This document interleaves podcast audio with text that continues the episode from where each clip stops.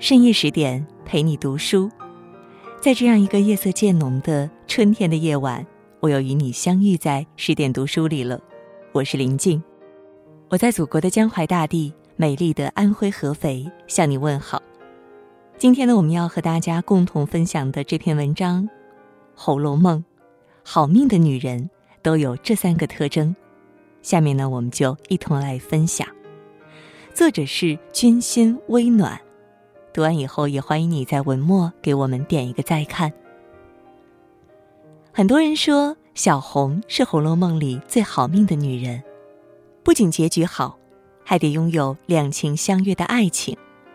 这个曾被晴雯骂作是势利小人的小丫鬟，凭什么这么好命呢？作家李国文先生曾这样评价她：林红玉是凭自己的真本事，跳出那个永远没法出头的怡红院。无论如何，也比那些光靠拍马、送礼、出卖肉体和灵魂来求得升迁的无能之辈，要高尚的多。刘心武先生也说，小红是贾府中难得的清醒者。小红的好命，凭借的是自己的实力和一颗清醒的头脑，知变通。在等级森严的贾府里。奴仆对主人的绝对服从是被视为忠诚的标准之一，然而却也抹杀了他们自主的灵魂。小红作为怡红院的三等丫鬟，本该是最没有主动权的底层奴仆，然而她却拥有自己的独特的想法，不想过一眼看到头的日子。她知道不改变现状，就永远没有出路。在贾府这个豪华大院里，她不是毫无靠山。他的父亲是贾府大管家林之孝，在奴才辈里也是很有地位的，但他想靠自己的努力创一番作为。这个有几分俏丽的小丫鬟，虽然没有太高的学历和很好的出身，但她非常清楚的知道自己想要的是什么，而且心智坚定，从不妄自菲薄。且说这日从靖王府归来的宝玉，回到怡红院后，见房里无人。口干舌燥的他，偏又想吃茶，连唤几声，竟没一个丫头出来，只好自己动手。他拿起茶碗，正欲倒茶，这时身后突然出来一个声音：“二爷，仔细烫了手，等我来倒。”对于这个从未见过的俏丽丫头，宝玉便问是哪里来的。得知是自己的手下后，宝玉不禁好奇，怎么从未见过？作为高高在上的主子，他怎会知道丫鬟们的小心思呢？一等丫鬟贴身服侍，二等丫鬟出门打理，把他身边防护的甚是严密。怎么会轮到小红这种三等丫鬟在主子面前露面呢？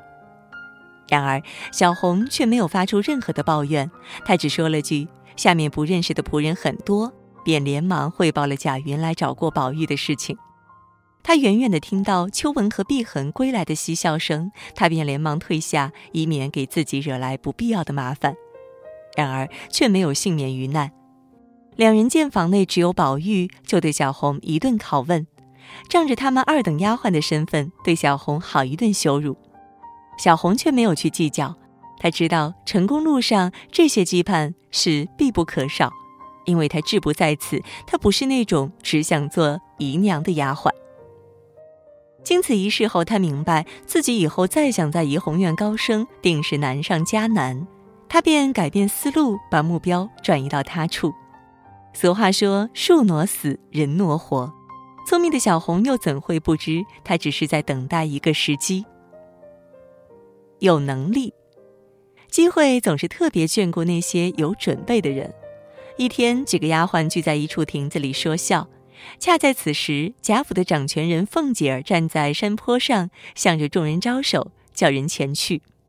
凤姐虽是喊了人，却也没喊名字。一群丫头谁也没有迈出步子。此时，小红知道机会来了，不再顾及他人的看法，便连忙跑到凤姐跟前，毫不慌张，且满脸堆笑地问道：“奶奶使唤做什么事儿？”原来，凤姐是只是想差人给平儿传个话。也许很多人会对小红的这个行为有着别样的误解，认为她有心机会巴结。那些能力不如你的人，总会为自己的无能编织理由；能力强大的人，懂得把他人的嫉妒当做前进的动力，因为实力是最好的证明。小红做事不仅利落，且有始有终。他办完事后就回来向凤姐汇报，不仅把人物关系说得清楚明白，且内容有条不紊，一通话语口齿清楚、简短又齐全。连李纨这个大奶奶都弄不清楚的那些四五门子的复杂关系，小红却说得干净利落，可见心思巧妙细腻。与那些柔声细语、做事扭捏的丫鬟相比，霸气的王熙凤很是欣赏这个办事利落又大胆的丫头，乐得凤姐当场要认她做干女儿，问她愿不愿意跳槽到自己身边来。如此机会，她岂能错过呢？然而她却没有立即答应。她说：“愿意不愿意，我们也不敢说，只是跟着奶奶，我们也学些眉眼高低、出入上下、大小的事儿，也得见识见识。”他的话语里在乎更多的是长见识和学到本事，而非一味的爬高升职。他的回答先是说明了要尊重前领导宝玉，还完美的把决定权交给了凤姐。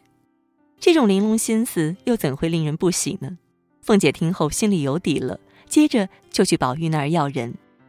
因宝玉不在，袭人和晴雯这些高等丫鬟本就不喜欢小红，就满心欢喜的答应了此事。巴不得凤姐快点把小红带走，省得危及他们的地位。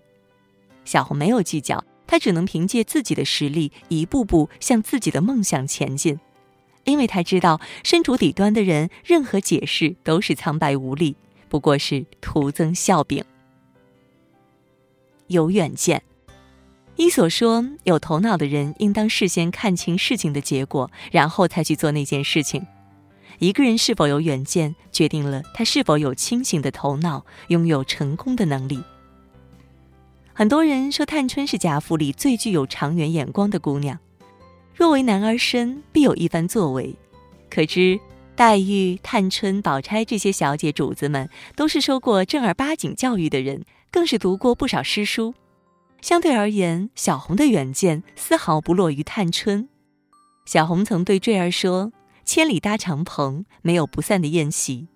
她一个小小丫鬟，能很早就看出贾府的落败之势，有如此远见，又怎会是那个只想着给宝玉做填房的短见之人呢？一个有远见的人，才能更好地把握人生方向。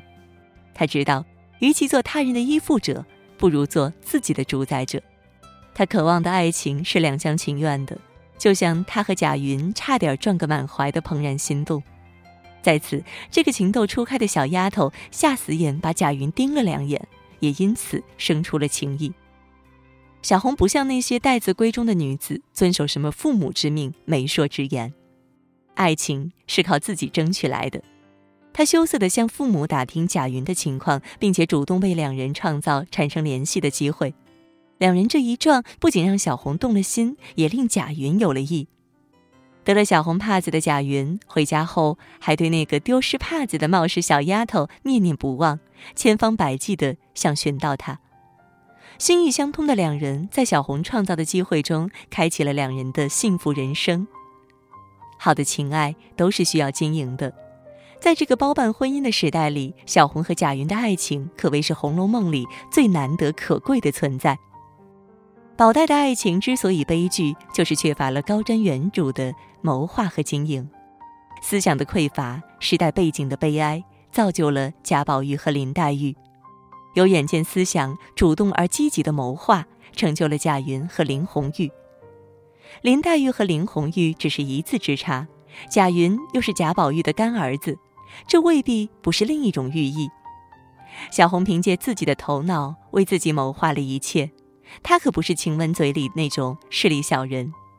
在贾府被抄后，凤姐、宝玉获罪遇神庙，小红和男朋友贾云还一起去神庙探望，为宝玉做了一番帮助谋划。她的好命是算计来的，那是因为她有一颗清醒的头脑和时刻准备着的心态。成功自古都是留给有准备的人，时刻保持头脑清醒，才能扶摇直上。小红的成长告诉世人：把握住命运的人，才会好命。百部私藏好片，带你读懂成功。长按二维码关注十点电影。好命得看得准时机，就像《红楼梦》中薛宝钗所说：“好风凭借力，送我上青云。”时机往往只是一瞬间，能不能抓住，只看平日里有没有积累。我们常常在电影里借其他人的生命，探知更多的悲欢喜乐，了解在成败背后的心境。这正是好电影的迷人之处，它可以带你破解更多复杂的成功密码。但是，好的电影太难找了。为此，十点君专门开启了十点电影公众号，那里有我收藏的一百九十九部洞察人心的好电影，扫码就能直接观看。每天一篇精彩电影推荐，带你体会其他人在成功路上的起起伏伏，感受在另一个世界里的复杂命运。如果你也曾期待成功之光洒落的那一刻，那不妨拉到文章底部，长按二维码关注，和我一起收获智慧和成长吧。更多美文，请你继续关注十点读书，也欢迎把我们推荐给你的朋友和家人，一起在阅读里成为更好的自己。也祝各位晚安，好梦。